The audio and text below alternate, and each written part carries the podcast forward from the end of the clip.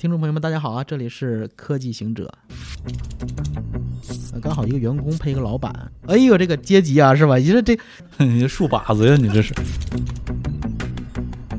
哇，这怎么能这样呢？就是低了四个级别，还敢这样在在屋子里就硬怼。裁员了啊！裁员的话题来了啊！这这不这不叫裁员啊？对，你的灵感可能没有那么重要。说我们价值观对齐啊，呃，像我对齐，你在做试卷的时候，你做的这做的是试卷，但是其实你要想考好这个试，其实你是在跟出题人在博弈。我很喜欢一个词儿啊，叫潜流，是吧？就是在水面下的这个暗流，它始终在和暗流为伍。它虽然是大公司，但很轻盈。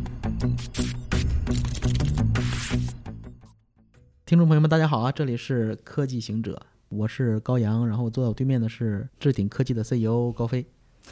飞扬组合是吧？嗯，飞扬组合。然后今天我们要来聊一下网飞，就是这个技术播客节。然后为什么要聊网飞呢？其实我看了一下，呃，技术播客节的节目单啊，都是在聊什么代码、AIGC、ChatGPT。然后我觉得我们还是聊一下网飞吧，聊一下关于技术跟商业的组合。嗯你的意思是说，可能技术比较多了，我们聊聊商业，对吧？ 对对对，也这嗯也也是刚好是我们这组合能能出来的一个优势嘛。嗯刚好一个员工配一个老板，然后俩人能对话。哎呦，这个阶级啊，是吧？你说这。这这太符合中国特色了，我 们这你这大家平等是不是？你这树靶子呀，你这是，好吧？那为什么聊网飞呢？对，为什么聊网飞呢？其实我觉得就是，首先就是网飞跟时代很贴，不管是这个裁员大时代，还是是还是这个为什么要说裁员？对，因为你看，就是前前的整个的经济形势是在下行的，但是嗯网飞其实是在逆逆势起飞的一个东西。嗯然后同时呢，它有点儿，它同时网飞给人一种不油腻、爹味儿不重的感觉。嗯，对，你是把一个公司人格化了哈。对，我其实如果你会看呃网飞的财报的话，其实它也在也有挑战，是吧？它也有挑战。就是嗯它最辉煌的时候呢，还是再早一点，就是在这个呃在这个新冠时期，嗯，因为大家都都不出门了嘛，不啊看那电影段那段时间啊，网飞对，那网飞其大实起呃，对它那时候的市值会更高，现在其实已经下来一点了。嗯呃，对，但是整体而言，它不可否认，它还曾经是一个就是两千亿美金市值这么一个公司。对呀、对，然后我觉得你说的第二点特别重要，就这个我有同感，就是网飞是一个你们年轻人叫爹味儿不重是吧？那对爹味儿不重爹。味儿不重，就我不不太好理解什么叫爹味儿不重，我可以这么理解，就是它是一个让人感觉比较新的一个公司，可以这么讲吗？对，然后选网飞主要是还是因为我觉得现在的网飞对管理者、职场的管理者还是职场的社畜都是有帮助的，就包括网飞的这个什么呃人才密度啊，包括什么它的企业文化呀、然后呃是是对现在企业管理者是有帮助的。好，那我们再总结一下，就是学网飞成为一个爹味儿不重、闻起来很新的公司，而这个东西对老板和和员工都很有价值，是吧？那我再说一句话，你再总结一下吧， 就是因为我觉得他对要不然怎么叫老总呢？所以经常总结嘛，是吧？对这个社畜也有帮助嘛，因为你我们要知道怎么样成为人才，至少我们不会是成为被 fire 的那一环。就是如果三十五岁这个事儿不会是不是一个必要条件的话， OK，哎，它好不是一个必要条件的话，那行我们至少知道该怎么样让自己成为一个更贴近于人才的一个这样的人。好，呃，但是很多人可能不了解网飞啊，所以我们要说它新的，我们要说它新在哪儿。就很多人可能得到的认知跟我们不一样，可能很多人觉得说新吗？我不觉得呀、网飞是不是已经很 out 了？我们天天刷 TikTok 是吧？嗯，这个认嗯人和人的认知是不一样的，所以我们可能先讨论一下，就是我们为什么认为它新，就这个可能要破题一下，没问题，就是他这个怎么这个题它破得它这个好成长过程怎么证明它新了？嗯，你有什么感受？这个是这样，首先先考网。考你，对，哎，网飞从这个一开始的时候，他是嗯两个人啊，一个是这个伦道夫马克伦道夫，嗯，另外一个还叫里德哈斯廷斯，是嗯这两个人开的这家有的公人司翻。成黑斯廷斯是吧？哎，有黑的斯廷斯，有然的人后翻成有哈斯有的廷人斯翻成兰道夫、兰多夫啊，都都是嗯一个名字啊嗯。这两个人开的这家公司，在开这家公司之前呢，然后伦道夫是有自己的自己的一家软软件公司，嗯这家软件公司呢被里德购买了，嗯，然后两就个被人里德所在的公司购买购买对吧了，对，并购了，并购之后呢，当时然后伦道夫就这个在机场的时候，刚好后边有人拍他肩膀，然后他一看，哦，一回头一看，这刚好是买他公司的，哎呦，我接盘侠来了， 对，然后这个又帮他升了一个头等舱，所以这个故事告诉我们要经常帮别人深 操。然后这哥们儿觉得说，哎，那我去体验一下头等舱也好，就是坐着休息一会儿，对吧？结果到车上，到飞机上，这个人就跟他聊了五个小时，嗯就是飞机上的五个小时都在听他聊什么，你们公司，我我我为什么接你们公司，然后你们公司数据状况是什么样，它是有一个什么前景的，嗯，一直在分析，这是非常专业的一个报告。所以这两个人是从这个时候认识开始的，所以他们俩因因为一个机缘巧合的相处，互相之间产生了信任，对然后为后来创造网飞打下了伏笔，对对吧？嗯而且这个时候，其实里德黑斯廷斯就是里德哈斯廷斯在这个整个的硅谷圈儿、嗯创投圈儿已经有自己的威名了。乔布斯嗯还有这个比尔盖茨，其实是包括这个贝索斯是同一类人，嗯对，在他们看来都是能创创造商业商业奇迹的一个人。啊、就这两个人也比较特殊啊，因为伦道夫这个人是就是怎么讲呢？是一个灵感主导的人，嗯，李德这个人是这个逻辑主导的人啊，他俩聊得很好。所以，我们一开始说讲他们创业的故事，我觉得我们可以从一开那始就那我讲。们就这样聊，我们就聊他们这个从他们这个出来这个点子开哎就始，这个创意怎么来的对，是然后吧到这个搭建团队，我们把没这个错过程给他们聊没清错，楚。这个一也开可始以这个创点子怎么来的，你肯定知道，你先说吧。他他点子是这样的：，过里德买下伦道夫这个公司之后，还没有几个月，还没没到半年，就把这公司就卖了。嗯对，卖了之后呢，就代表他们都要失，就是都要失去工作了。嗯，不只是伦道夫，里德马上也就没工作了。嗯但里德其实当时已经身家过八位数了，嗯所以呢，他就想去改变世界，然后就就就觉得说对。嗯，模仿这个鲁迅的七从文，或者是这个佩恩的这个用这九尾的力量控制月亮，然后改变世界。所以呢，他就就到这个斯坦福大学里边去当教授去了。嗯，伦道夫就开始考虑，那怎么样我我下一步该去做什么？刚想好创业呃对，刚好还有六个月的交接期，哎，那这六个月我就他俩这个组合很有意思，就是伦道夫想创业，不停的跟李德说他的点子。对，李德这个人很聪明，你说一个点子，我就能算出来这个点子是不是靠谱，嗯，就像一个这个大模型一样，你问他，然后李德就会回馈一个结果说靠谱不靠谱，这个很有意思哈。绝对是高材生，啊我这觉得高材绝对生是啊高对材生，所以伦道实际上伦道夫这哥们儿在这个网飞这个创意之前，应该想出了无数的创意，是吧？对对，应该有九十至少九十多个，就是到这个网飞这块儿已经接近一百个了。对他想小了一百本个子点子上是吧对，？他小本上什么今儿定制宠物棒，明儿定制冲浪板，嗯后边定制狗粮，对呃，就是后边定制洗发水，就天啊天是对对个东西。对，这个我哎印象很深，就是哎定制洗发水儿这定个制事洗儿，发水这块儿还有一这事儿，我觉得特好玩儿，就是就是他先说了一个定制洗发水，嗯然后李德说不行，说嗯你得考虑那种每个人都在用的东西。嗯然后呢，那那个开车的大学生就说了一句说那就牙膏，嗯，牙膏之后呢。呃，轮到飞又来了一句说洗发水， 然后李德说你快闭嘴吧，你洗发水闭嘴吧。总体而言，就是伦道夫喜欢就是说面向一个用户生产一个个性化的东西，而李德的角度而言呢，个性化没那么重要，最重要最重要是这个大众都喜欢的东西。对所以从一开始他们的理念是有所差别的，就是对小众和大众的问题。当然，这是我埋个伏笔啊，后来还我们会不断的提到小众和大众的问题。所以呢，呃，直到这个最后一刻，可能一百来个创意之后，才开始想到说这个他们的一开始的生意，这是我要 highlight 一下哈，就是他们最开始这个点子就是租录像带这个生意，但是在呃李德后来的自传，哎、不是自传啊，在营销当中就说的是这个点子是他一开始租录像带的时候逾期了，对然后交了一笔四十美金的违约金，然后让他一怒之下，然后创业开了网 飞，所以大家要注意啊，就听很多这个创业者的成功故事的时候，就差不多就行了哈。 这个真的是嗨点加上这个对给就是给投资人讲故事讲出来对，的这样你一个的故事灵。感可能没有那么重要，实际上好的点子是打磨出来的。嗯，他这个故事有一个延续性，是当时这个李德说完了说我要你要干一个全呃全部人都在看的事儿的时候，其实伦道夫想到了一个问题，就是他每天晚上都会陪他女儿看一个动画片儿，嗯这个动画片儿是在录像带里边放的。他想到说，那就有很多的人的孩子都在看这个录像带。他从这时候开始，哦，想到我也要去做录像带。嗯李德为什么说行呢？这事儿就跟那个逾期录像带有关系了。嗯，他就是我曾经租过录像带，他然后想到了桌子上的那个录像带，哦，对是这样的，也还行就这啊，个也创业还还可以。以。但是这个事儿的实施其实很困难，就是怎么困难呢？就是后来李德就马上就否定他了，就是算了一下就否定他说，你知道一个录像带的租金就是那个邮费要多少钱吗？嗯，大家可以想，录像带是很重的啊，很多很多年轻的朋友没见过录像带，起码是一个到两个这个马克杯的重量吧，呃，这样说吧，半斤重。一盘录像带的体积约等于 Steam Deck 的包装盒，啥啥的包装盒，就是最新的那个掌机，就是呃，Steam 就是 V 胖，就是鸡胖出的那个。，我没玩过这游戏啊哎，我年轻人了，我年你年轻轻人了是吧？我没玩过这个东西， 或者是讲吧，起码相当于四个手机的重量吧，三到四个手机的重量，人差不多，差不多是吧？但是厚度的话可能得三部就手机是吧，三三四个手三机的部这那么么重量，厚所以大家嗯可以想象一下，如果是租录像带的话，这个生意模式一个很大的问题就是，你把大量的钱给了这个邮局了，对，首先是录录像带的成本是八十美金，就是你要在当时在美国买一盘录像带是八十美金，一个月至少要是租出去多少次才能回本儿？嗯，但是你在网上租的话，光来回来去，光运的时间就三天到四天，也嗯就是说你一个月可能有，就只能租出去几次是固定的，也就是说嗯你的成本根本就收不回来。但是后来他们发现说，发现了个新的物种，嗯就是 DVD。 ，DVD， DVD，嗯就是因为后来他们马上马上就本来已经推翻了说租录像带这事儿不靠谱，但马上又发现了说，哎，其实电影这个载体不只有录像带，还可以用 DVD，对而 DVD 很轻啊，就是一光盘嘛，对，对吧？但是李德这个人呢又很轴，他说：“嗯，拜托你试试，因为 DVD 是个光盘，有的时候如果碎了，这事儿就不靠谱了，对吧？”对，所以他们就做了个测试，啊他们上班路上做了个测试，然后就把找了个邮局，买了一个，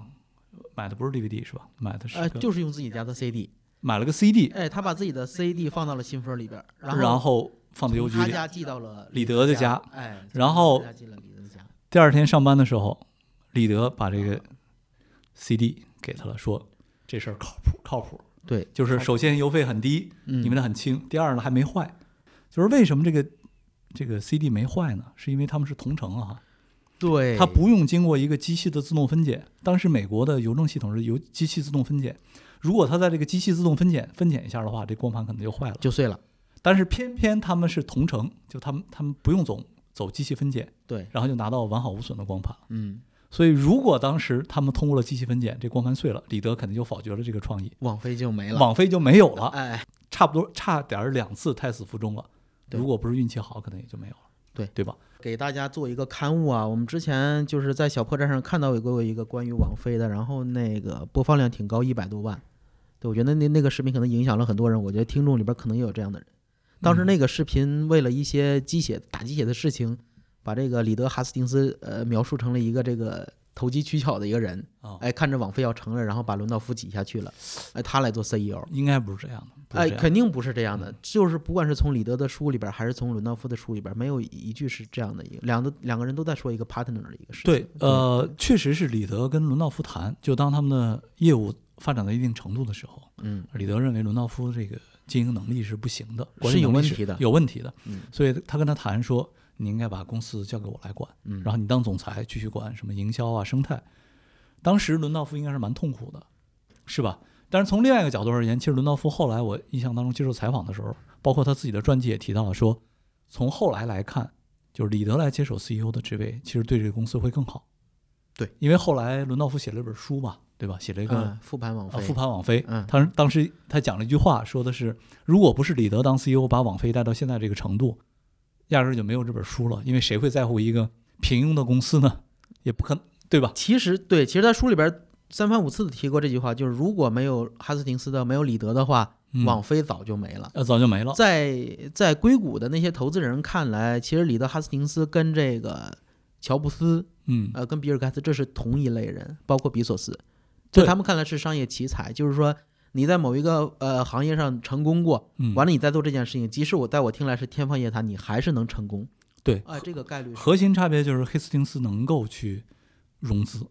因为当时网飞还是一个亏损的公司，对而他之前成功过，所以对于其他投资人而言，觉得你应该还能成功，是这是很重要的一个光环。对，而伦道夫没有能力去没有这证样的明能力没有这样的能力，而是事事实证明，这个哈斯汀斯其实也完成了他的工作，确实也融到了一笔钱，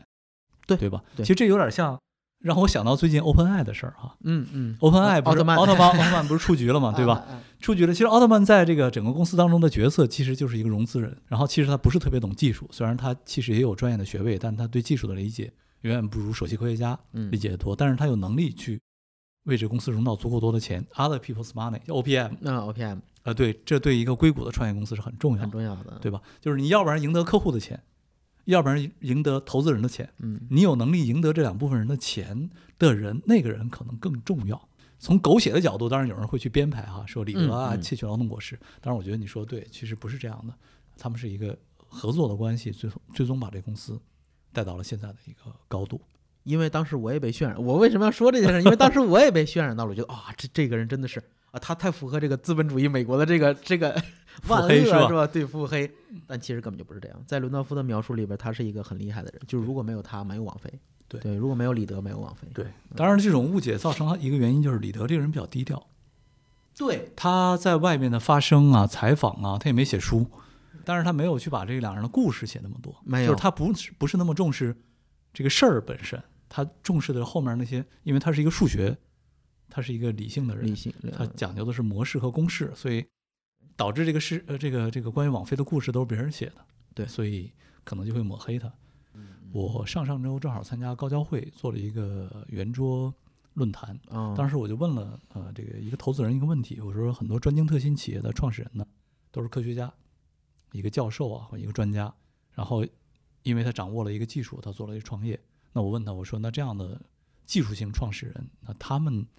在团队呃的这个搭建过程当中，这个问题出出现在哪儿？嗯那投资人还有包括另外一个也是技术出身的一个研究院的院长一讲，他说核心问题就是说你要找到和你的技能匹配的人，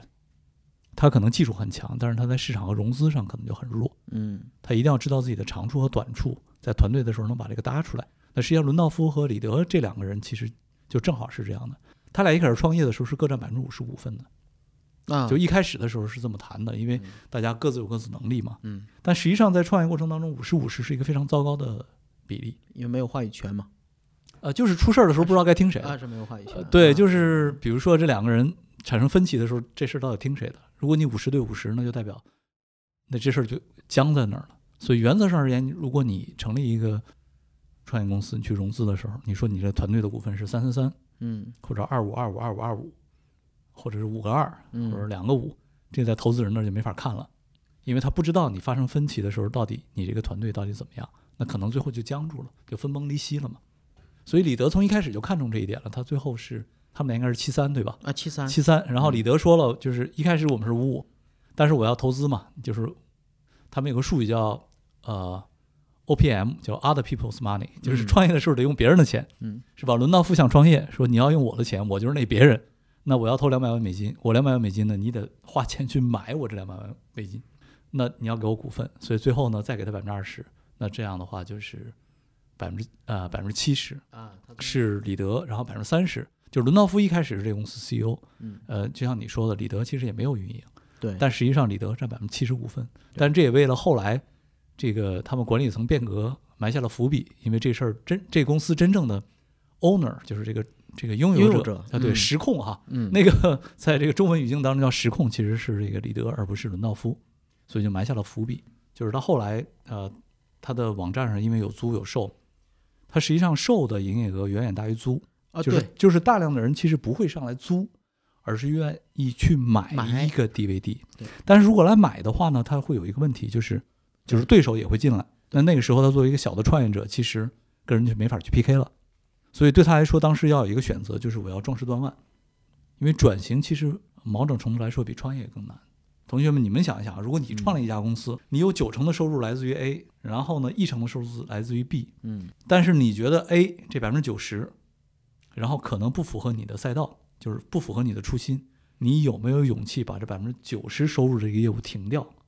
我觉得好死不如赖活着，我肯定先对吧？哎，我觉得很多人很难放弃这一点，很难很难放弃这即一点。使对，即使我知道这个亚马逊要开这个 DVD 售卖项目了，它可能会抢占我的大部分市场，但我还是觉得我我我是第一个或者第二个，我还是能活下去，我可能还是对我起码我要再坚持一下，是吧？很很难对去去改这个东西。，对，就这个东西呢，其实国内有一个创业者讲过类似的故事哈，这个让我印象很深刻，叫于永福，不知道大家有没有听说过他？呃，他当年做了一个浏浏览器叫 UC 浏览器，哦那 UC Web ，UC 哦，现在你只要在网上搜 UC 弹幕一片，哇，看片儿神器。是吧？我我其实后来都不太接触过啊。我记得很多年前我见过一次用服务，然后我就问他，我说你这个公司怎么创业来的？他说原来我们这个团队做两个业务，一个业务是给运营商打工，嗯帮他做系统集成，这个业务其实是创造了公司的业务的现金流的，而他 UC 浏览器呢，只是这个团队创业的结果，又不赚钱。但是后来这个团队就决定把那个系统集成这个业务就停掉了强，调了，然后专心做 UC Web，这很难啊。很难这很难，很难就是你把一个赚钱的业务停掉，然后投一个不赚钱的业务，为什么呢？因为那个赚钱的业务它的想象空间特别小，就是你能很容易想象到尽尽头。就是项目公司的特点就是每多一个项目，你多一份收入，但你要同样投入同样多的人力。从经济学上讲，就是边际成本递增嘛，嗯对吧？就是它没有规模效应。对。而像 UC Web 或者是后来它租 DVD 这件事情是有边际成本递减的，就是我每多租，比如说一万套 DVD，我的人力成本其实没上升太多。那这个生意模式是更符合这个融资这个背景下的高速增长。哦，但是你能下这个决心把一个赚钱的业务或者创造营收的业务停掉，和你知道这个道理完全是两回事儿。那可是百分之九十以上的收入啊，你把它停了。而而且你要做的一个事儿，其实是一个还没有，至少现在对你还没有验证过的一个事情。对，就是可能因为一个可能的危机，就停到了当下的一个收入来源。这块儿这块儿还有一个故事，就是您知道吗？他是怎么样决定去做租这个事儿，要砍掉那个业务的？亚马逊其实是想买下网飞的，聊到最后，然后这边开出来的数字他们不满意，嗯因为当时他们想给出来的是是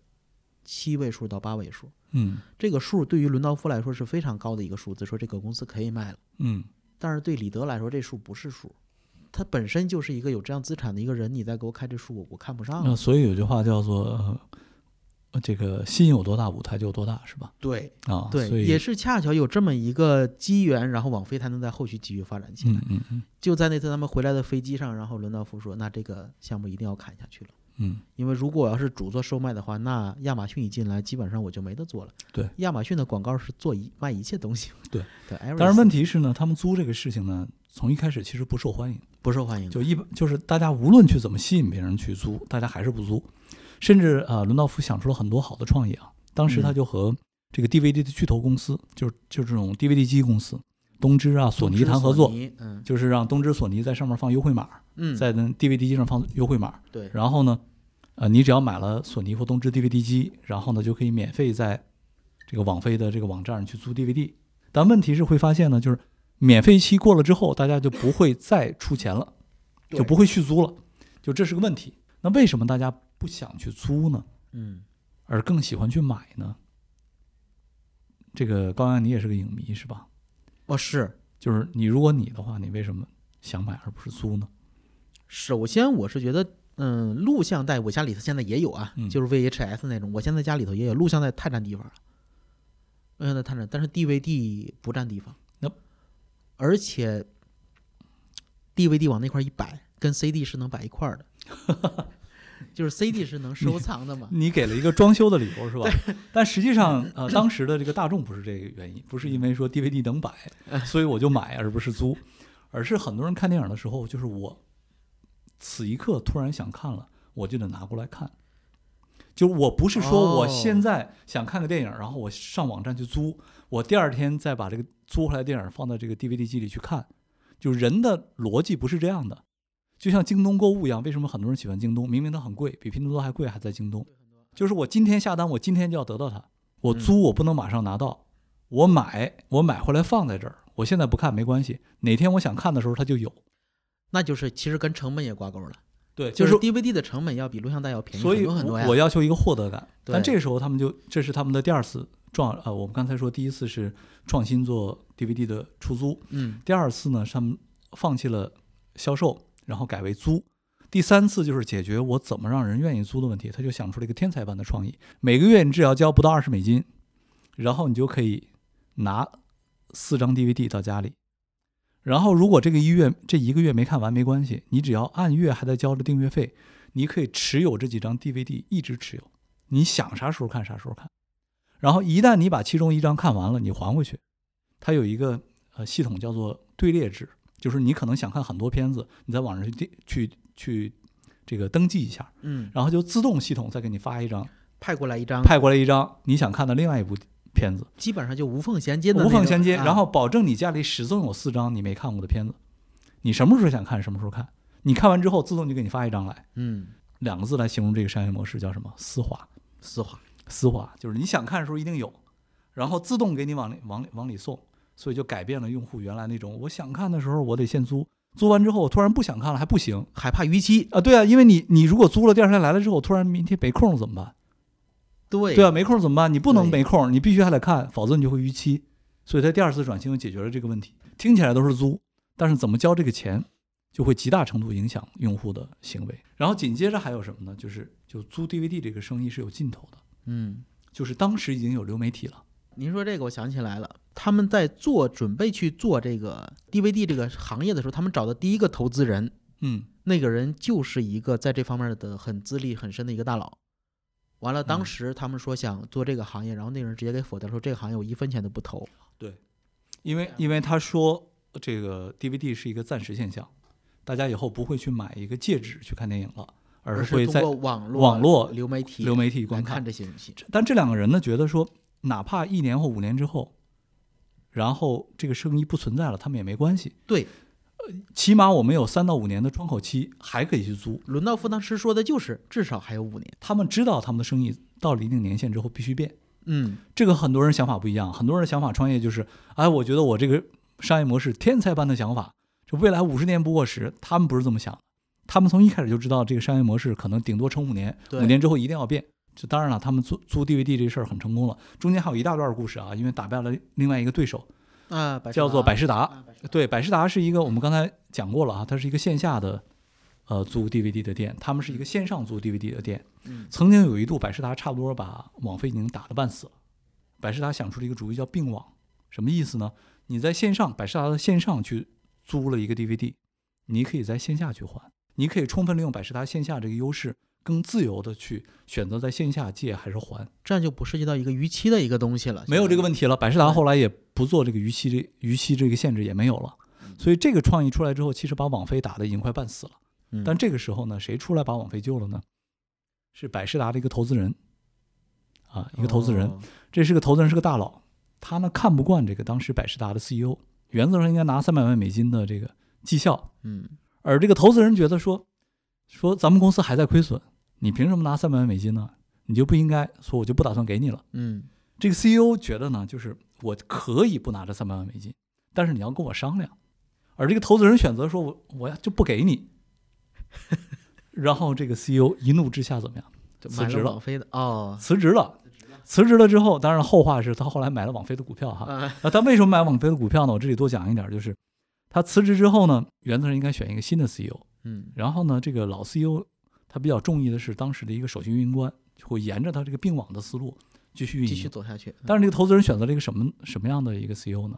应该是七幺幺的。这个来了之后呢，他就改变了一个想法，他说我们干脆把这个录像带这个租呃 DVD 这个店变成一个百货商店不就好了吗？嗯， 还是七十一的那个啊，对，就把它变成另外一个零售店，然后我们可以在这里卖，比如说牛仔裤、嗯卖衣服、卖杂衣服、志卖 杂志、卖酒，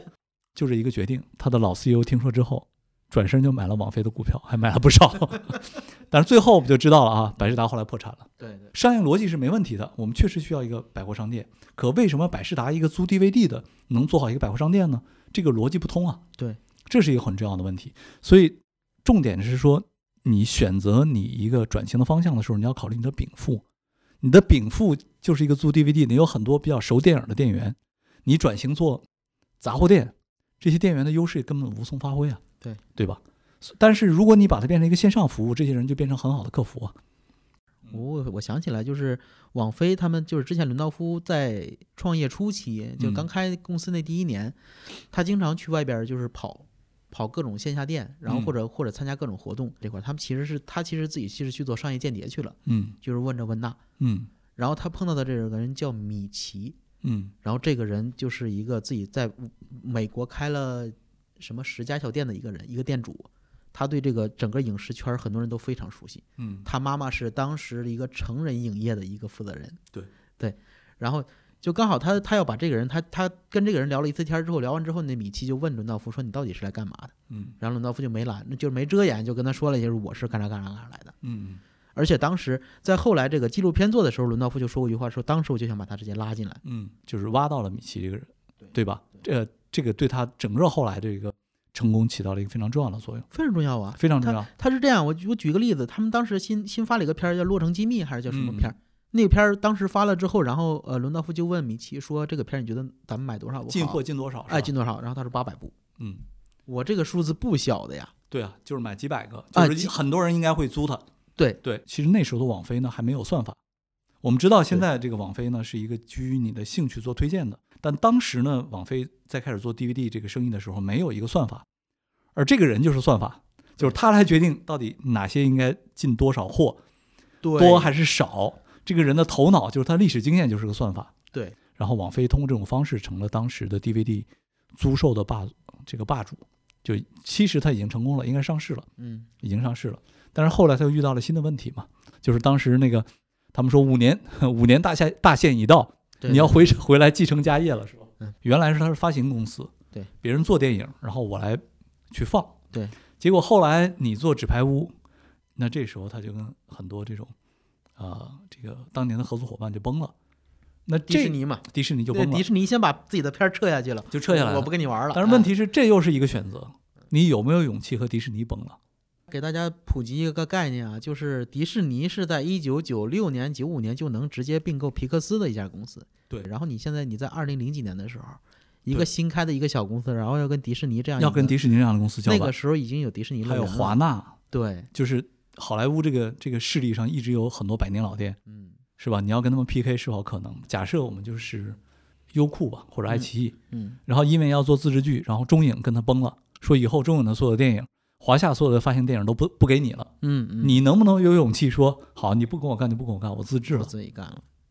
太难了，这个这个角色，我认为同样还是很难的一个很角难色。的。呃，当然我们现在就聊到网飞的后来的形态了，嗯，它就成为了一个两千亿市值的一个公司嗯，你这跳挺快，你啊，这对对对，就是我们我们就把这个公司大概的这个历史大开大合 了已经啊，就我们就大概大大概就讲了一下啊。嗯但是我觉得讲到这儿，我们就可以进入到第二个话题了。嗯，就是它为什么地位比较轻。当然，我们讲了，从业务上一直选择非主流去颠覆主流，但是它还有一个因素，恐怕更为重要，就是这个公司的企业文化。嗯如果我们去总结一下，用一句话去总结一下它的文化的话，就是保证人才密度。人才密度，人才密度人才密之度后呢，我会不断提及人才密度这个词。你对人呃网飞这个人才密度这事儿持正面看法是吧？哦，我我我非常持正面看法。嗯，对我非常可能认可能同有的同学还不了解这个人才密度什么意思，要不然你先大家说一下。嗯，拿这实验来说吧，就是有这个，他他他派了每四个人一个小组，然后这四个人小组里边儿中间有会有一个卧底，这个卧底呢有捣乱的，有告密的，有这个代工的，哎代工的，然后脚翘桌子上，各种人都有。最后他就会发现，有积极鼓励的这个做卧底的人，这个团队完成的是呃效效果会会比其他的队非常好，就是好很多。那些有有什么恶意捣乱的，或者有那些什么老传达负面情绪的人，他们就会，呃，就是这个小组完成的效率就很满。嗯，他们第一次刚听到这个项目的时候，这四个人会非常开心。嗯，然后，但是没过到多久，几个小时，突然发现桌子上有这样一个人，那几个人现在就慢慢就都塌下 去了。所以它核心表达的意思是说，在一个团队当中，不是人越多越好，哎，而是持同样的这个进步立场的或者积极立场的人对，啊、这个人哪怕少一点儿，但是这个凝聚力比较强，然后大家在同一个尺度上工作的，其嗯实比可能人很多，但是其中一两个完全不在这一个维度上的，可能是拖后腿的人。对，就是小团队，就是小而强的团队大于呃多而弱的团队，是这意思吧？呃，某个层面上是，嗯嗯嗯嗯，某些机构是不能这样说的，但 是 但是整体上来说是这样。我至少至少就我来说，工作状态上也是这样。对这个观点，其实跟乔布斯很像啊。乔布斯也很强调这个东西，就是他认为在职场当中啊、有本书叫《人月神话》吧，啊，人类神《话人月神话》呃，嗯讲的就是这故事，意思是说，当你每招到一个人，你和他会产生沟通的成本。嗯那如果呢，他和你不在一个维度上，你会发现这个沟通的成本会大于他所创造的效益，所以就不如不加这个人。啊，当然这其实也是九九六的这个背后的原因，是吧？ 就是 就是宁可压压榨少数人，也也比也再也多也招一比个招对人一个划人算，是吧？ 其实这个理论是这个九九六背后的理论基础啊。啊、从 CEO 的角度上来看是这样的，是吧？对，但是从个人而言也是这样的。其实你会发现，如果大家在同一个尺度上工作，你会工作得比较轻松一点。对，否则的话，你会发现你说半天，对方觉得嗯，真是鸡同鸭讲这个词不好听，但是鸡同鸭讲这事儿你是能碰到的。对就是你说的话，你觉得他能懂，但他其实什么都没懂。对，这样的话特别累。我我宁可自己多干点活儿，我也不会跟你，因为我我觉得沟通成本太高了，太累了，大家嗯，还不如自己干，还不如对吧自己干。我哪怕累一点儿，我我知道怎么样保持一个进度上。嗯嗯嗯，是这样的。所以呃，网飞应该是把这个东西写成了一个方法论嘛。他的 HR 总监写了呃，一帕个蒂斯 PPT，科特嗯，，对，写了个 PPT，据说是这个 Facebook 的首席运营官说这是硅谷最有价值的文档嘛。这个有兴趣的同学可以下载来看看啊。它核心的意思就是刚才啊、呃高安讲的，就是保持人才的密度。他说只雇佣成年人嗯呃啊、只雇佣成年人，意思就是说我不应该去考虑你的情绪，然后我不应该去督促你成长，这都是你自己应该考虑的事情。对，然后我们所要做的就是面向这个这个一个共同的目标，大家共同前进啊、当然，网飞讲了一句话，我觉得还是很很不一样。他说的是，哪怕你的工作是合格的，也不一定能留住你能现留在的住位置。哎，他对人才衡量的标准是在整个产业维度，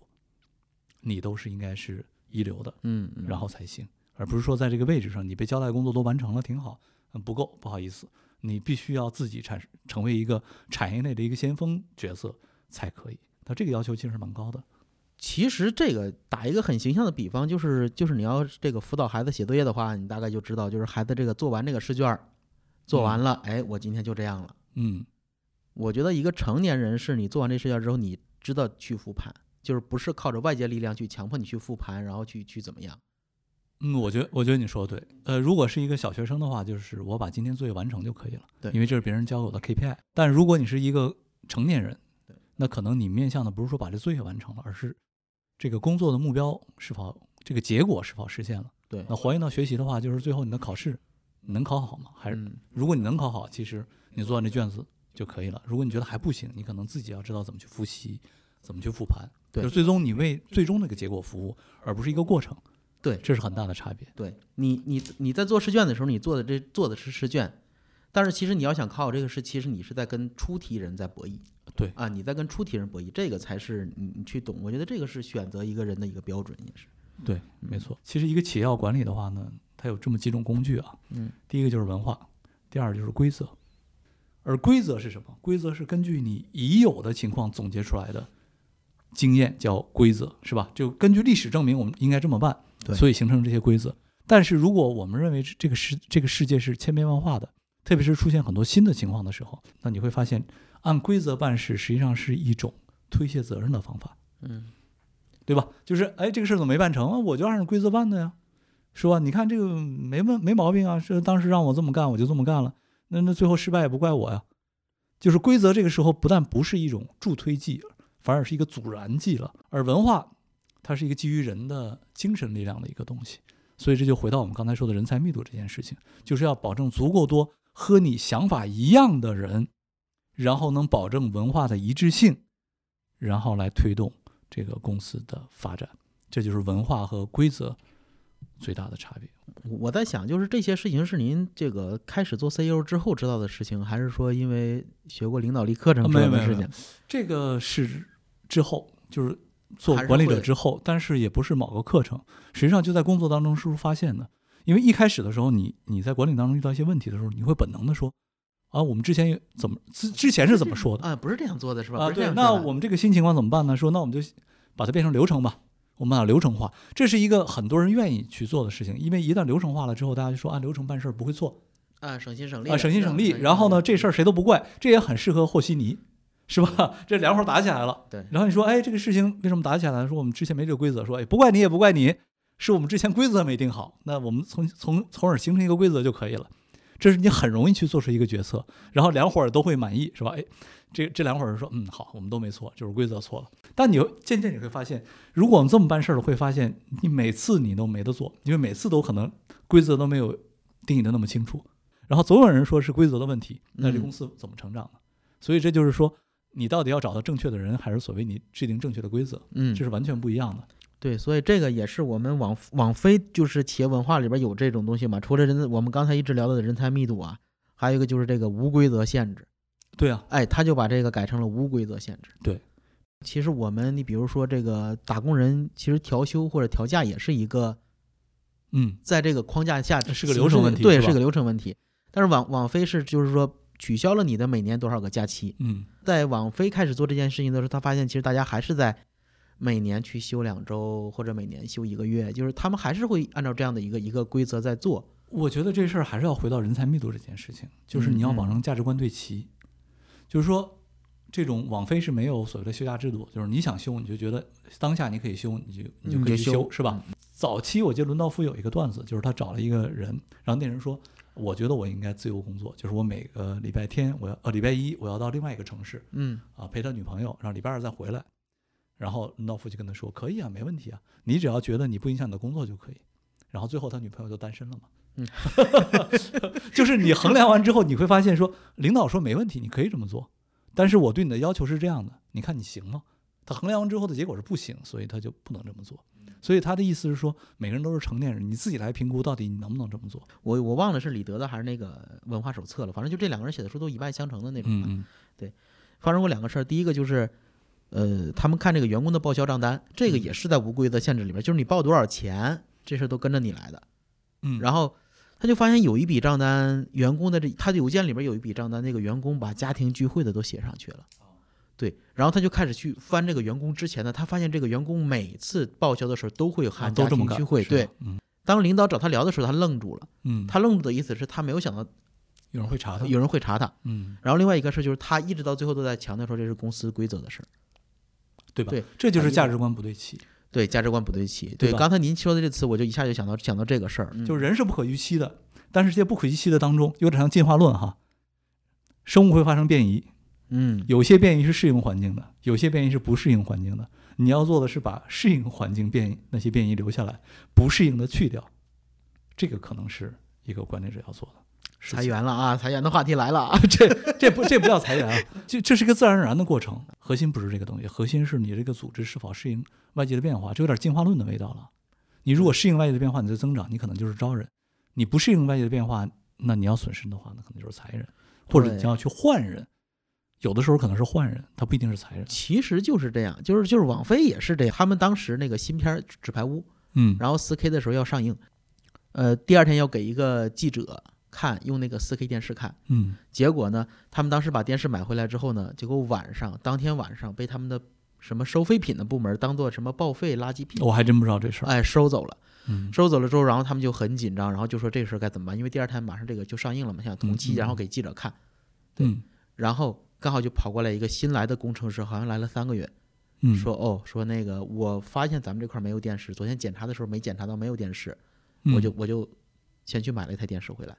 嗯对，然后但当时就是他们想在预定那台电视的时候，其实已经没货了。嗯结果那个小兄弟就是那算是工程师，在他嗯话里边是工程师，说他自己回来说三千美元很大一笔钱，啊，可 啊那现在也不少。呃现在也不少，我想一下，因为主要是因为他是新来的人，嗯对，拿三千美元自己去自费去买了个东西，然后回来公司报销的，而且没有经过任何审批的一个东西。嗯嗯嗯嗯对，其实一样的，跟刚才我们说那个事儿，我觉得正好印证了我们刚刚所讲的，嗯就是他觉得，就像你说的，他为了公司的整体利益，嗯，他就主要只要他这个行为是符合公司整体利益的，他哪怕是一个新来的员工，他也可以这么去做。但是你我我我在想这个事情，其实其实还是会有矛盾点的，就是可能是跟思维有关系，因为我觉得在我我们所处的环境中，大部分人还是会选择明哲保身的，就是好像不做这件事情也跟你没关系。呃是啊，因为按照规则，我可以不做这个事我可以情，不做这也这不是事儿我的职责范围内的事儿。对对对，其实这就是文化冲突。嗯这个就是从你的角度而言，或者我们讲这个文化和网飞这个文化不一样。这个网飞一开始在全球化的时候也也出现了这个情况。他当时在日本，呃其实网飞有一个有个量表，就是不同国家的文化和网飞这个文化它是否一致的问题。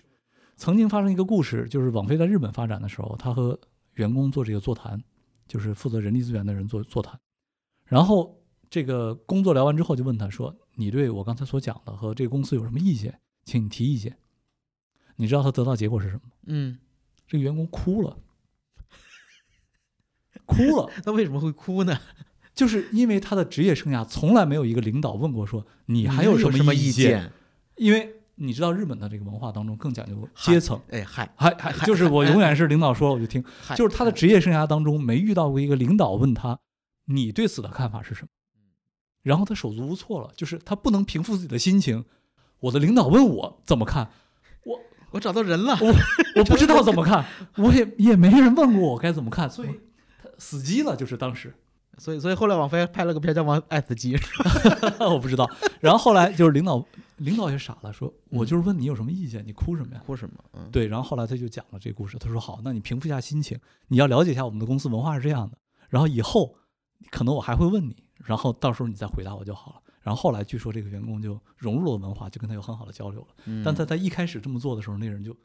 他不能适应，因为在他的原有文化当中是是没有这些东西，没有这些东西，领导是不会问员工怎么想的，他是从小到大的环境里边都没有他那要个不停的猜测领导怎么想，嗯，而不是我要怎么想，你怎么想不重要，重要的是领导怎么想。对，而是网飞的文化是你怎么想很重要，因为我作为领导不掌握所有的信息，你掌握所有的信息，嗯，你告诉我的决策是什么。呃，华为有句文化叫做“让听见炮火的人作战”，呃，做决策，就是这个道理。就是一前线的人一线的人，嗯一线的啊，人，就是因为你听得见炮火，所以你来决策到底应该上还是不上。所以领导他在后方不知道啊，因为领导其实也不知道怎么办，很多时候就是拍脑袋，他说 A 吧，还是 B 吧，就是拍脑袋。而其实能做决决策的人是一线的人，但是他可能嗯不习惯于做这个决策。因为还是明哲保身的那个嘛。明哲保身啊，哎，明哲保身，你是领导，你来说吧，你来说哎你错来了，说错了也是你错错了了。是你。对我们，我们从小的这个文化环境就是这样的东西嘛。对哎，我不说就不错了，啊，对，所不以做就不错不，做就不做了。了就可能会错，对对，所以你评估一下，最好是不做，对对吧？所以所以就是，嗯，我我我忘了是是哪个网飞的，也是也是那一个故事，就是有一个人第一次去开会啊，《怪奇物语》的那个啊，怪奇物《语，怪奇物语》的那个很厉害的那个人，嗯他现在是网飞的副总裁吧，嗯还是什么？他第一次他刚去网飞入职的第一天，他也在揣测说这个公司领导喜欢谁不喜欢谁，然后然后嗯大家一块儿开会，嗯完了领导在那块儿说什么什么事情的时候，然后一个员工直接 diss 他说你你这个数据有错，嗯然后那领导说大概意思就是我这我这数据没错或者怎么样，只是咱们评判维度不一样什么之类的。嗯，完那员工就说。呃，我这事儿我们不跟你对齐了，你直接去找索尼的人过来，我们跟他聊。 就是对那个人低这个领导四个级别，嗯，所以当时这个《怪奇物语》的那个就觉得不可思议是吧？哇，这怎么能这样呢？就是低了四个级别，还敢这样在在屋子里就硬怼，嗯然后怼完了之后，然后最后散会的时候，然后那个领导还过去拍拍他肩膀说：“你干得嗯非常漂亮。，所以其实文化文化要对齐的话，对领导来说，其实就是你得接受你不是个神啊，这其实很难很难，很难，就是对员工难，其实对领导也很难。你不能说说我们价值观对齐啊，呃，像我对齐，那不叫那不叫这他的不是枉费那文化，那就个人崇拜啊了， 那是个人崇拜，个就人是崇拜都是向我对齐，对吧？这这个实际上对齐的意思是向 for 中呃就是公司的总体利益对齐。对对对。他们还有一个点啊，他们还有一个点是这个鼓励面试，鼓励面试怎么讲就是鼓励员工出去面试。啊？就是然后看你是不是符合业界需要需需要的人，而不只是一个公司内部需要的人。呃，对吧两点，两点，两点。对，对不不是，他主要是想知道外面的现在一个就业市场的一个一个数据，这啊个数据其实包括薪资的。嗯，对，就是你你去你去面试的时候，你能拿多少钱？给我打电话给我， 那多少钱？然后我给你，也不是说我我你给我打电话说你面试成功了，完多少钱？我给 你多少钱？所以这个事儿对领导要求更高嘛？呃，更高更高。对，但是在网飞这件事情是是不触犯人的那个道德底线的。嗯，这个其实也是硅谷文化，因为硅谷文化本质上就鼓励人才流动，对。但是这个文化在其他地方它就没有，这在硅谷不是不可接受的。有很常但见的一在个事情，亚洲文化当中这事儿就不靠谱。呃，但也也不能这么说啊，因为呃，里边有一段记录，就是其中一个人他其实接到了一个电话，嗯，他只是接到了一个电话，他都觉得自己非常愧疚。其实啊也是美国人也这样觉得，也也有这个问题是吧？对他，当时他们在搞一个什么类似于年会或者这种嗯这种什么什么办会的一个一个东西，完了他现场就接到了一个电话，人就问他说要不要他过来很愧聊疚聊？。他愧疚的原因是，如果别人要找他了，是不是就听说他不够忠诚了，是吧？对对对对对，就是这 样，啊就是那这个会人自我审 视。所以你看，这个这个价值观对齐到什么程度，是吧？我当时对我当时看这段话的时候，我都很有同感，而且嗯我也会有那种感觉，就是我竟然看到了他接别的公司的电话，我都觉得替他很不舒服，啊，就就是这这样我一们的同理心是吧？呃，对对对，，是是这样的。嗯嗯。啊，这个文化它不是头一天形成的，它是逐渐生长成这样的一个文化。嗯这个别的公司想学它的话，其实我也觉得不容易。这有点像这个移植，嗯，对吧？像移植，就像很多企业要学华为，你也很难学，对吧？你的股份结构和它一样吗？对不一样。你是只只想学它这个九九六，还是想学它的？ 就是你不能只学一个结果，你得学它中间的付出。所以就是这个，你你你总不能只学这个你想要这个好，但你不想学那个代价。我当时在看网飞的东西的时候，我也有这种感觉。就我觉得中国企业家如果说聊网飞，网上学网飞就只能学这些东西啊，这个无规则限制了，什么取消假期了啊，我先把取消假期加上，对，哎，什么那个呃人才一个人干几个人的事儿，什么就不啊这看个也钱好了，，个哎，好，先这这个好，这个好，这个好这，这好。哎，先把这个圈上，最后出来一个这样，就就很畸形，他没有考虑到后边的文化的那个，对，其实文化这件事情啊，是个冰山，嗯就是或者叫海洋里的冰山。嗯就是人人会看它顶上那好，但不知道那个海海面下那个冰山有多非么常大，非常大，啊就是那些东西是你的代价。你只想要馈赠，不想要代价，那是什么？浮士德呀，嗯， 是吧？浮士德都有代价，是吧？现在谈大模型，我我不知道你听没听过哈，就关于在大模型当中一个很重要的词就是对齐。嗯嗯我讲一个另外的一个事情啊，就大家会觉得现在电影不好看了，对吧？啊，对，是吧？对你有没有想过电影为什么不好看了？我一直觉得电影不好看，是因为我们引进的片儿有问题，你知道吗？我一直觉得，就是除了其实除了除了聊那个呃审核机制跟那个引进片儿的问题啊，但是我我是发现那些冷门片儿很好看，然后但是你会发现那些冷门片很好看，嗯但是冷门冷门片之所以叫冷门片，那就代表只有一部就是分因人为爱看，啊，对对不对？是这样吧？对对，所以为什么现在电影不好看的原因就是价值观不对齐。嗯有人觉得政治正确最重要，就像那个《惊奇队长二》一样啊对啊，都是女主角加有色人种，对吧？有人觉得爽最重要，所以他喜欢看的是什么？是这个极品飞车一样的东西。啊所以现在这个社会就是我们的价值观不对齐，啊分裂了，其实分裂是了。分裂了之后呢，每而电影是一个强文化属性的东西是，所以为什么很多东西不好看呢？就是没有人能找到一个剧本吧，写到所有人的心里，嗯因为大家的想法变得不一样了，所以现在电影变得不好看了。那如果有新的电影变得好看了，我觉得这可以成为一个衡量的指标，那就代表我们的价值观重新又对齐了。嗯就像当年的《泰坦尼克》一样，就是那个音乐，My 啊 heart will go on，就是那个音乐一起来的时候，大家都被感动了。为对什么？对对价值观对齐，对我都认同。但是现在很多人我看啊，嗯在骂《泰坦尼克》，说什么呀？这这这不就是一个狗血的爱情故事吗？然后再比如说《指环王》，我不知道前两天上映的时候，你会看没看到？就豆瓣儿还有网上很多留言说，这个这电影这么烂，怎么还放？又枯燥又无 味，说这个主人公跟傻子一样，哎什么都不行，一点儿也不爽，又没有超能力，还让他的主人公怎么想的？你是不可想象《指环王》这样的经典会电被影呃会被这样的评价所淹没，对，那不啊吧是一条两条啊，我看了啊啊很多都一星，给《指环王》评价是一星。当年我们觉得是什么经典啊，神剧神作呀，这啊是啊。而现在很多人就说这不合逻辑啊，谁会选这么一个没有能力的人，选一个唐僧取经啊，是吧？我我们当时说什么气势恢宏，然啊，后对史对诗对，大啊作，史诗大作，然后这六个呃张 VCD 或者才能怎么怎么样啊。但才现在能很多人说这是这样的烂剧，然后我都看睡着了，你能想象吗？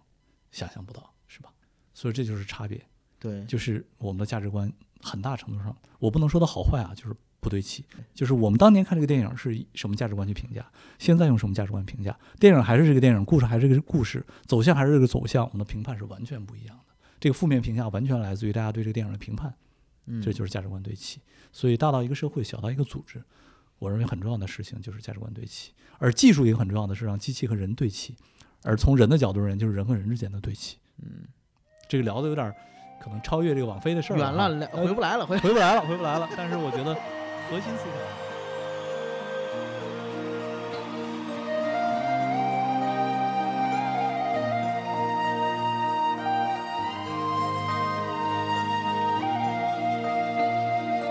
Every night in my dreams,